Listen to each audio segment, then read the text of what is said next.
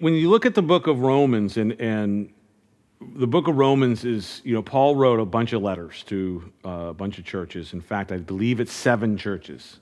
And there's an interesting um, uh, dynamic there because Jesus wrote to seven churches, right, in Revelation. And it turns out uh, that the epistles that we have preserved for us, that there are seven churches specifically uh, that, that Paul wrote to. And and um, and they're they're uh, many of them are similar. Uh, Romans is a little bit different. It's it's a lot longer uh, than the other ones. You have you know uh, Galatians, uh, Ephesians, Philippians, Colossians. You know those are you know short three, four, five, six chapter uh, things. Um, and and but but Romans is different. And one of the reasons why it's different is because the other places were places, the other places where Paul wrote to were places that he knew, that he had been to. In fact, he was instrumental in the planting of a lot of those churches. And so the people there knew uh, him, they, they knew of his ministry, um, they had received from him. Um, he, had, he had established the church, perhaps, he had set up the leadership, he had done a lot. Romans was different in that it was a church that did not know Paul very well specifically. And, and so, in that sense, he wants to declare unto them in this letter, it's kind of a let me, let me give you the whole thing. Let me give you just as absolutely as much as I can. And so, for that reason, it is uh, it's this kind of big presentation of the message of God. It's the message of the gospel. It's the, it's the condition of man. It's, it's the things that the, the God is, that he, that he has done, what man has done, and what God did about it, and what we need to do in terms of how we live our lives. And so it's, it's kind of, um, it's, it's kind of like a, that type of, of, of take on, on what he wants to get into their hearts and minds. He wants them to fully understand what the gospel of Jesus Christ is, and he covers the full gamut of the issues such as salvation, grace, love, faith, righteousness, sin, and judgment. And a couple of those, as I, as I ran through that list, there's a couple of those that were a lot of places today you don't want to you don't want to hear a lot about those things. Uh, the first part of the list, oh yes, we want to hear about the gospel, we want to hear about grace, we want to hear about love, we want to hear about faith and righteousness. Sin and judgment, not so much, not so much. Um, and so tonight we come to the judgment of the Lord, and there's a, a lot of, of Christians that only want to talk about the love of God. And then there are some Christians that only want to talk about the judgment of God. And so you have these two extremes, right? There's these two extremes. But when you read, when you look at the extremes in Scripture, if you really read the totality of the scriptures, you probably find that there's a, a, middle ground, that there's a kind of a balance between those two extremes. And so we don't want to be the type of Christians that only understand the love of God and don't understand the judgment of God. And so we need to understand these are both attributes of God, and so he has both. He has love, he is love, but he also is a, is a judge, and he's a righteous judge, and he's going to judge righteously according to everything and every single person. So tonight we talk about God's righteous judgment and we'll find that even in God's judgment, there is the grace of God, the mercy of God that is offered to each person. So, the first point, if you're taking notes tonight, is this God is the judge. God is the judge. Let's pick it up. Romans chapter 2, verses 1 through 4. It says this Therefore, you are inexcusable, O man, whoever you are, who judge. For in whatever you judge another, you condemn yourself. For you who judge practice the same things. But we know that the judgment of God is according to truth against those who practice such things. And do you think this, O man, you who judge those practicing such things and doing the same, that you will escape the judgment of God? Or do you despise the riches of his goodness, forbearance, and long suffering, not knowing that the goodness of God leads you to repentance? So, what we learn in these opening chap opening verses of chapter 2 here and of course again there weren't chapters and verses. These were added in later for our ease of use in, in handling the scriptures and finding the scriptures. But in this particular portion that we've read tonight the thing that, that sticks out the thing that we need to know is that god is a judge. He is the judge. And um, in life you know, we like to we like to judge. you know, and there are things I want to make a distinction. There are things that we judge and we need to judge. We need to we need to use wise judgment in our own lives in terms of how we proceed in our lives and we use judgment when we're in traffic we use judgment you know so so let's not confuse semantically those words but in terms of of of judging people uh, and, and, and certainly judging people in terms of their, their soul and what's going to happen with them. There's one judge, and, and, and, and, and that's the Lord. God is the judge. Paul reveals uh, that God is the judge, and in the previous chapter, he's talked about the Gentiles, and he's talked about how they are under the wrath of God, that they have done these things, that they have gone after uh, you know, they have committed themselves to this idolatry and, and going after these things, and, and so far as to getting involved in things that are not even natural. They've gone away from the created order of things, the natural use of things. They've gone away from worshiping God and all the way to worshiping the created thing. And that's ultimately where you go. If you're not worshiping God, you're ultimately uh, end up worshiping the created thing because every other thing that exists is a created thing. And God is the creator and He is not created. So if you go away from worshiping God, you end up worshiping the created and you've set your life on a lower level. So this is, the, this is what's happened to the Gentile. But if you're, if you're a Jewish person and you're reading these opening portions of Romans, you might think, oh, well, yeah, the Gentiles are you know, they're a mess. You know, the, you know, look at what they've done. You know, they, they, they, they, they don't get it. They don't know how to do things. They don't get this whole thing that we have a God and we need to serve God. And, and, and so on and so forth. So a Jew could think, whew, wow, so far so good. I'm reading this. I'm in the clear. I'm, I'm good. The Gentiles are in deep trouble, but I'm a Jew because we are the Jews and we have the word and we have the law, we have the Torah. And so we're uh, okay. Well, this is a false sense of hope. If you read, if you read this and get the sense of what Paul is saying here, he's, he speaks to the man who would take that position of, oh, look at, look at them. I'm, I'm better than them, and, and um, at least I'm not in their condition. He would say, Man, you who judge, oh man, it's kind of a rhetorical, it's a, it's a, it's a device to say, Hey, you out there who judge, I'm not, ta- I'm not thinking of anyone particular. I'm thinking of like pretty much everyone. Yeah, you out there who judge, Paul says, for in whatever you judge another, you condemn yourself. For you who judge practice the same things. This is what Paul says. So when you when you judge, when you step into that place of being the judge, when you step into that place of being the judge, then you have really kind of indicted yourself. That you are not realizing that you're judging someone else, but you have done the same things. That you do the same things. It may not be the exact same thing, but you do the same things. You're a worker of iniquity in that sense, as, as we would understand the gospel being communicated. When you set yourself up as judge, then you lose. You have no excuse.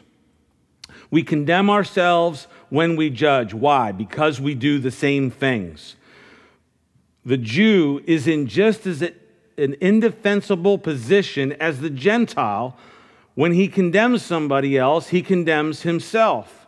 And so, in that sense, the Jew and the Gentile both sin and fall short. So, those who judge, judge themselves.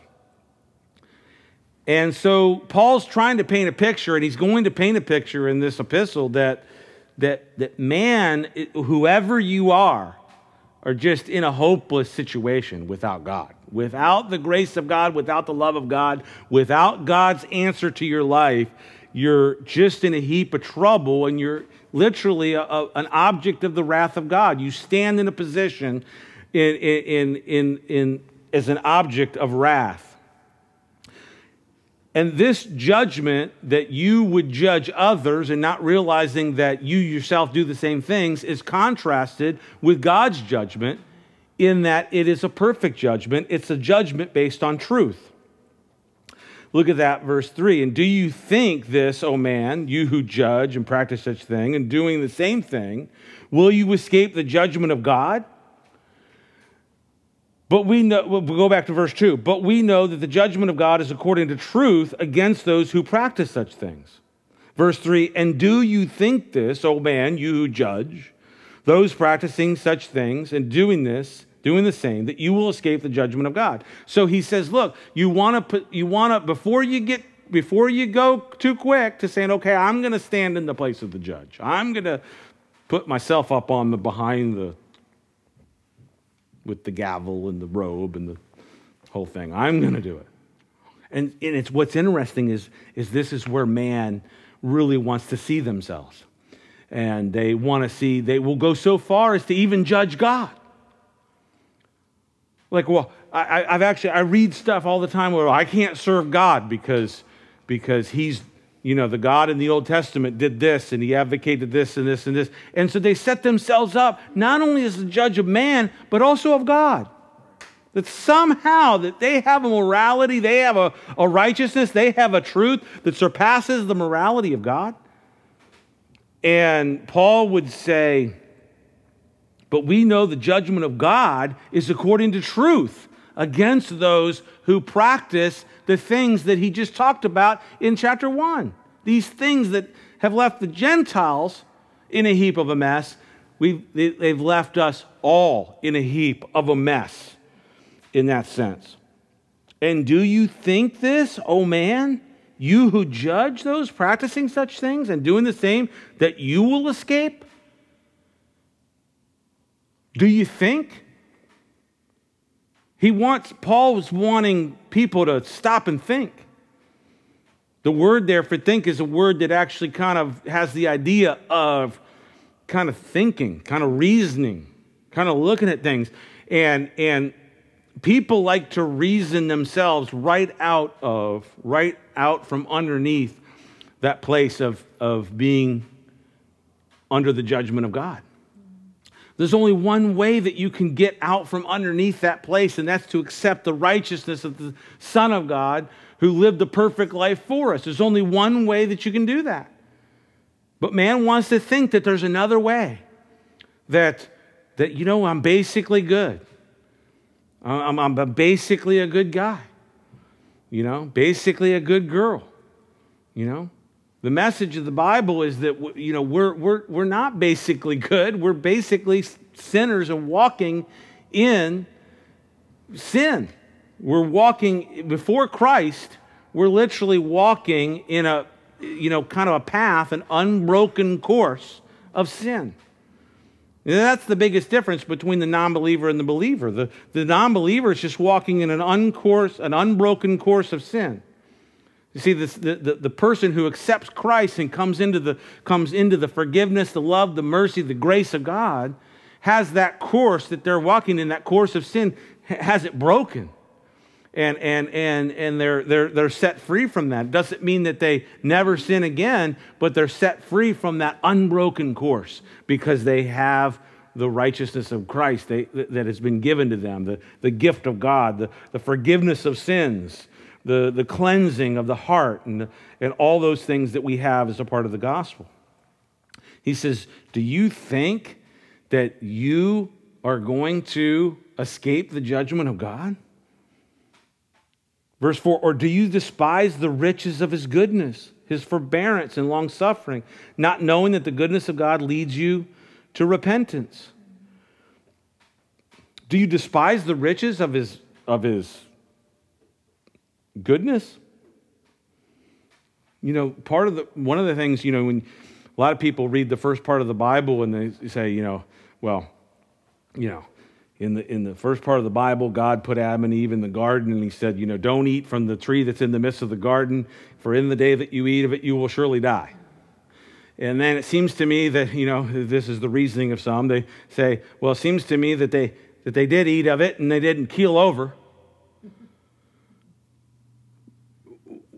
Well, there's, there's a couple things happening. Number one, there was a spiritual death that took place, but they physically didn't, didn't die.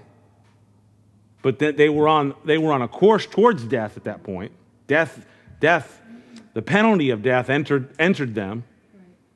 But then there was kind of a, a, a, goodness in that. There was kind of a, a grace in that. There was kind of a forbearance in that, in that they didn't. Because God wanted to work a plan that would eventually bring Christ into the world so that, that redemption could be won, that forgiveness could be had, that cleansing from sin, that, that coming out from underneath the judgment of God could actually happen. And so there's a, there's a goodness, there's a forbearance, there's, there's, there's kind of a, a, a patience, if you will, even as people are standing under the judgment of God. And this is also what a lot of people miss. And this is, Paul says, Do you despise the riches of his goodness, his forbearance, his long suffering? He, look, he's saying he's patient with you. He's, he's forbearing. He's, he's, he, wants to, he wants to bring you to a place of forgiveness. God's desire, we talk about the judgment of God, and people want to not talk about it. But the problem with that, and the, gr- the, the gross error of that, is not understanding that even when there's judgment there, that God is trying to work, He's working, and He's moving in, and he, His desire for you always is not that you would be under His judgment, but that you would receive Him and that you would come to repentance that you would receive the gospel, that we would receive forgiveness, that we would come to that place where we have accepted the perfect life of Christ in place of ours. You know, we've, we, we, we've accepted that. And so that's, that's the Lord's desire. So no matter where we are in our lives, no matter what's happening in our lives, God's desire is always to bring us to repentance, to bring us back from wherever we've gone from wherever we've strayed to. He wants to bring us to repentance. The goodness of God leads you to repentance. If you understand it, if you understand it. Let's move on. God is the judge. God will judge. Let's pick it up, verse 5. It says this But in accordance with your hardness and your impenitent heart, you are treasuring up for yourself wrath in the day of wrath and revelation of the righteous judgment of God, who will render to each one according to his deeds. Eternal life to those who by patient continuance in doing good seek for glory, honor, and immortality. But to those who are self seeking and do not obey the truth, but obey unrighteousness, indignation and wrath, tribulation and anguish on every soul of man who does evil of the Jew first and also of the Greek. But glory, honor, and peace to everyone who works what is good, to the Jew first and also to the Greek. For there is no partiality with God.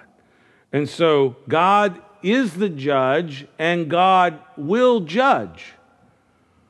Part of an understanding, properly understanding the gospel, is that God is a judge and there will be, there, he is going to judge.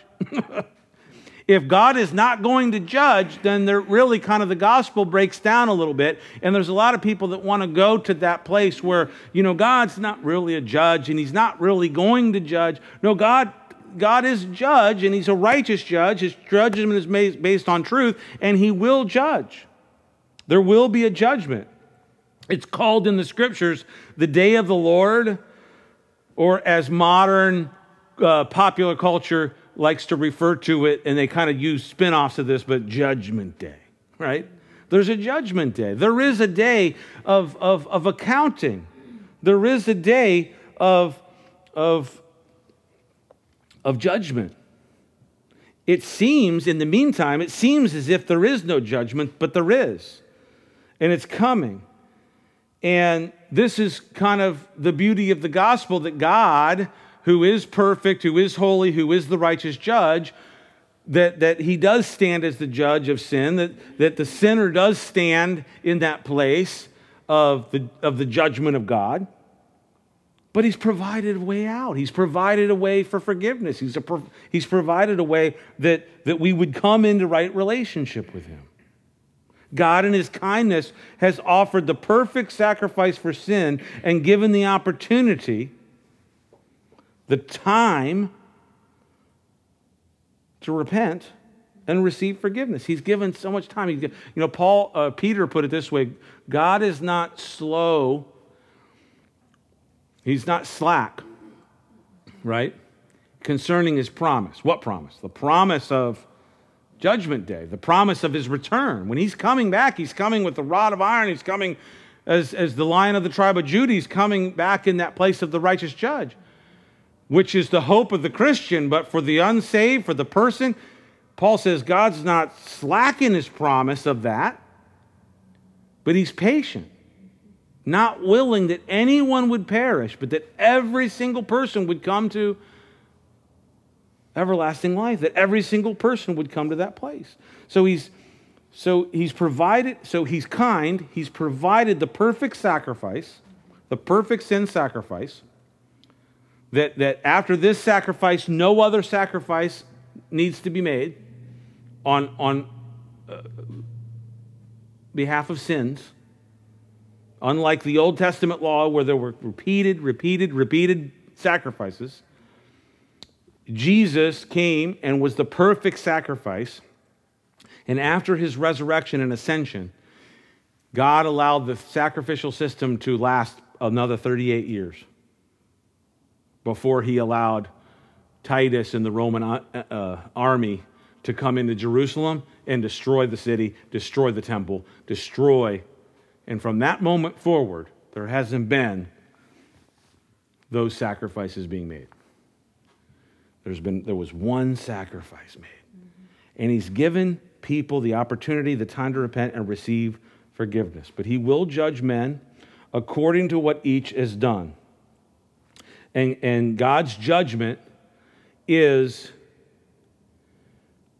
is righteous, it is right on, it is right, it is not partial. It is, it's not weak. It's strong. It's right. Paul says, but in accordance with your hardness, if, if, if there is a person that's hard in their heart, impenitent, in other words, unrepentant, un, there's no humility, there's no, there's no repentance. You're, you're, tre- you're storing up, you're treasuring up for yourselves wrath in the day of wrath and the revelation of the righteous judgment of God. It's kind of like, you know, where Jesus says, do not store up for yourselves treasures, in he- uh, treasures on earth, but treasures in heaven. The sinner is storing up for themselves judgment, he says. He's wanting to paint, he's painting a really bleak picture here, folks. It's a really, really bleak picture for the sinner. It's not good. And he says, who, who, who will bring his righteous judgment, verse 6, who will render to each one according to his deeds. Eternal life to those who, who've accepted the, the gospel, who've, who've obeyed the gospel. There's an obedience to the gospel, and then there's a disobedience.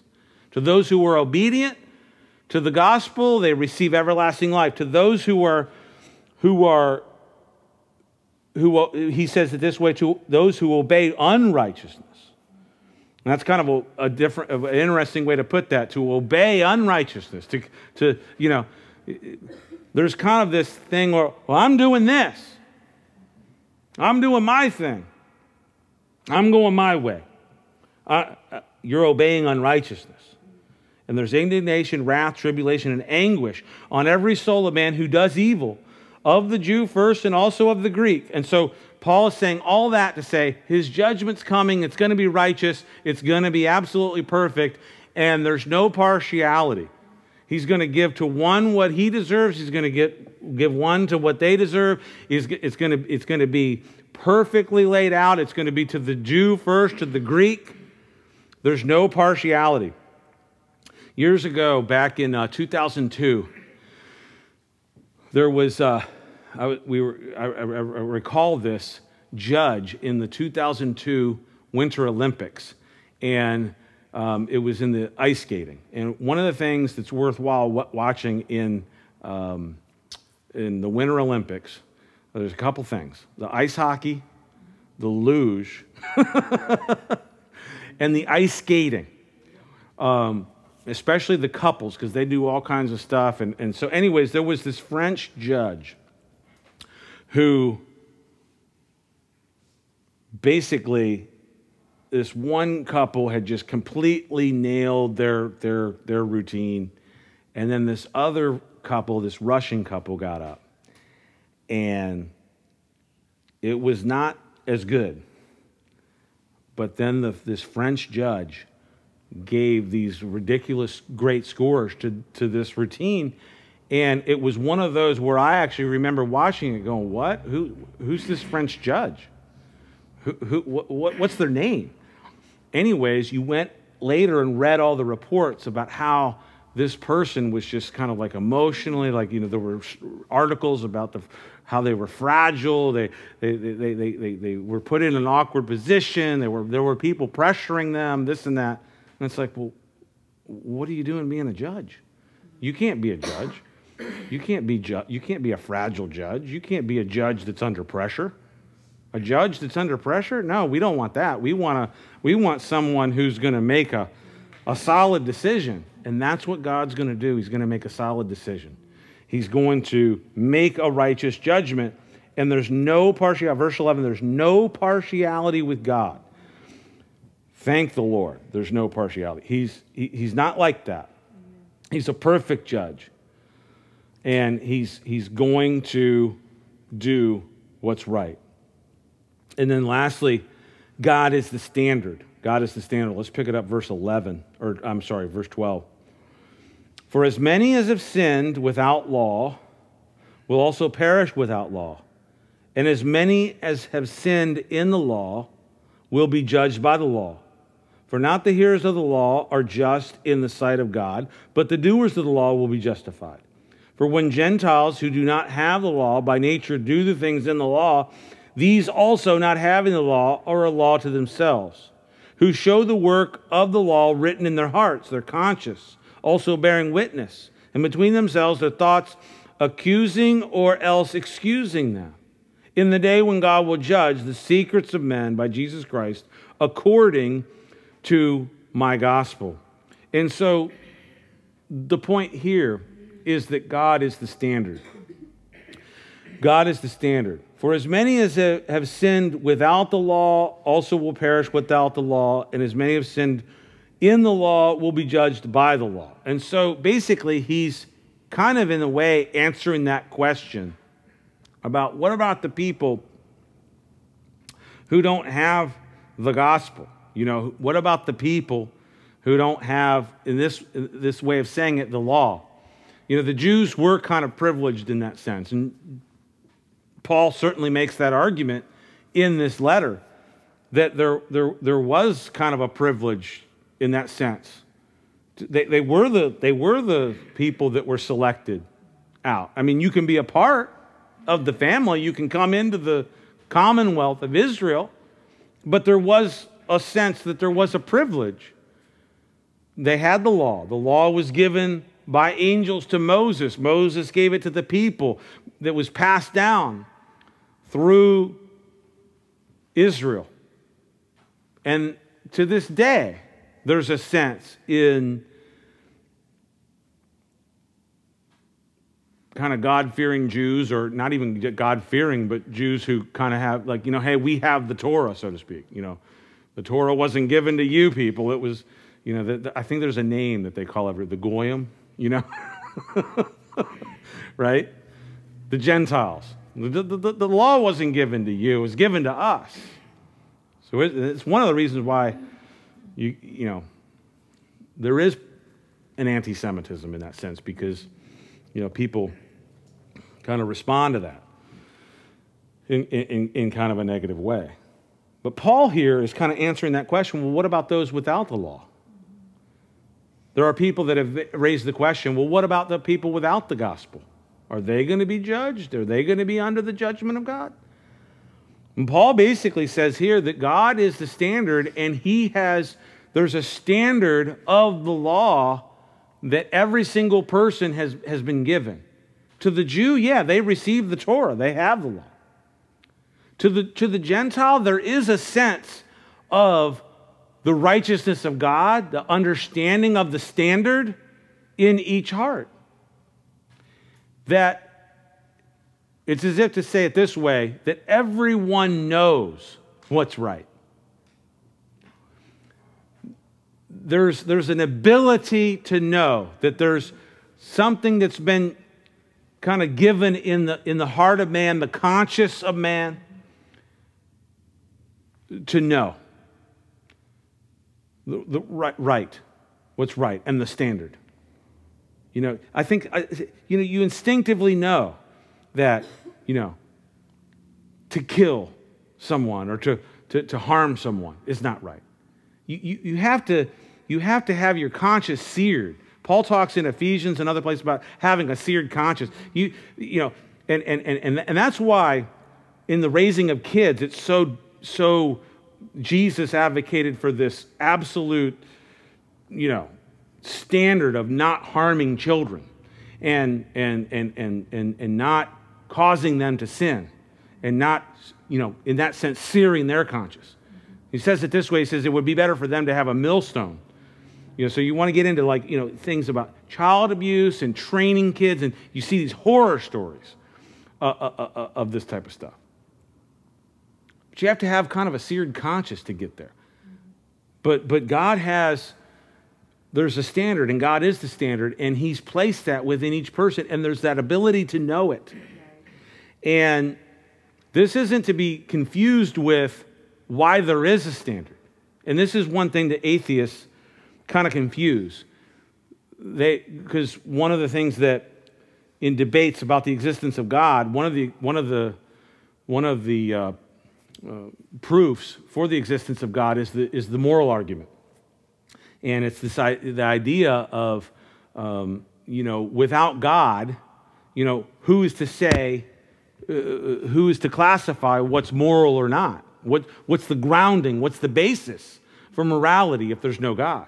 It's, it's just, if there's no God, if there's no standard that the morality that we understand, that we can know that, that it's grounded in God, Without that, it's not grounded in anything. And it's just something that groups of people throughout time have agreed upon.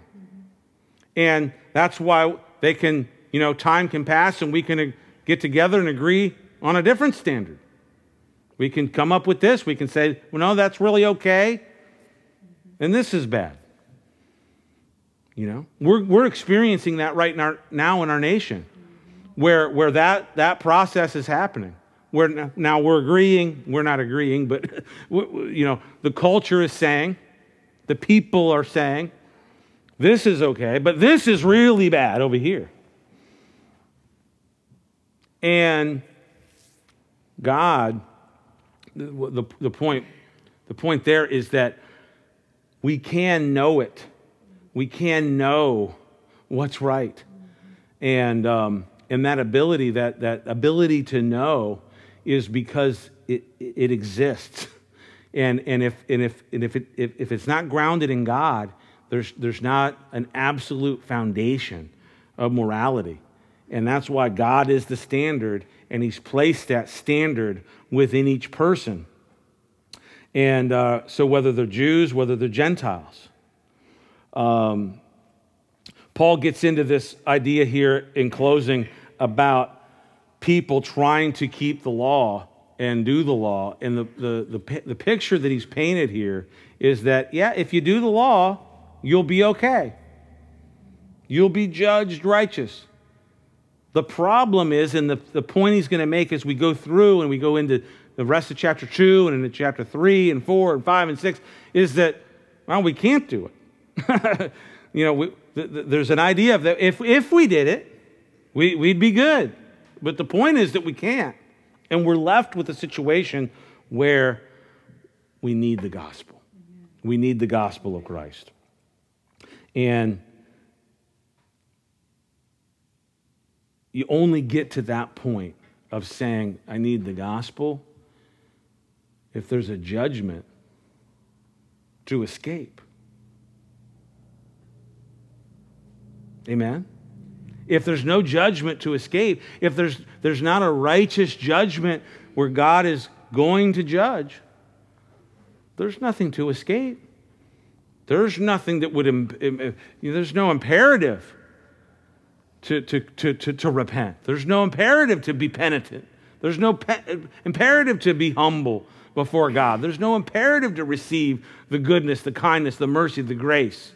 There's no imperative to, to, to receive Christ as my Lord and Savior and to let Him be my Lord. But there, there is an imperative. There is that there because there is a judgment. And that's why it's so important that we hold on to the gospel and we present the gospel um, as much as we can. And understanding that Jesus came to pay a price, He came and paid the price. Um, he took the judgment of God on our behalf. The chastisement, the punishment, the, the judgment of God was literally on Christ, on the cross. And that's what the message of the gospel is. And so, where will you stand? Where will I stand on Judgment Day? Well, if I'm standing in Christ, I'm standing in that place where I'm standing where God has already judged sin, my sin, in Christ. And I find myself in that place. And one of my favorite Psalms is where the psalmist says, Blessed is the man whose sin will never be counted against him. Blessed is the man whose sin will never be counted against him. Why? Because that sin has been taken care of by Christ. He's taken it, He's taken the judgment, He's taken the chastisement. The punishment for our peace was upon Him. Amen. And that's why we can have this understanding of a righteous judgment of God, but yet He's so loving, so compassionate, so merciful and grace filled with grace that we, we, we just have a great God. He's full of grace and truth.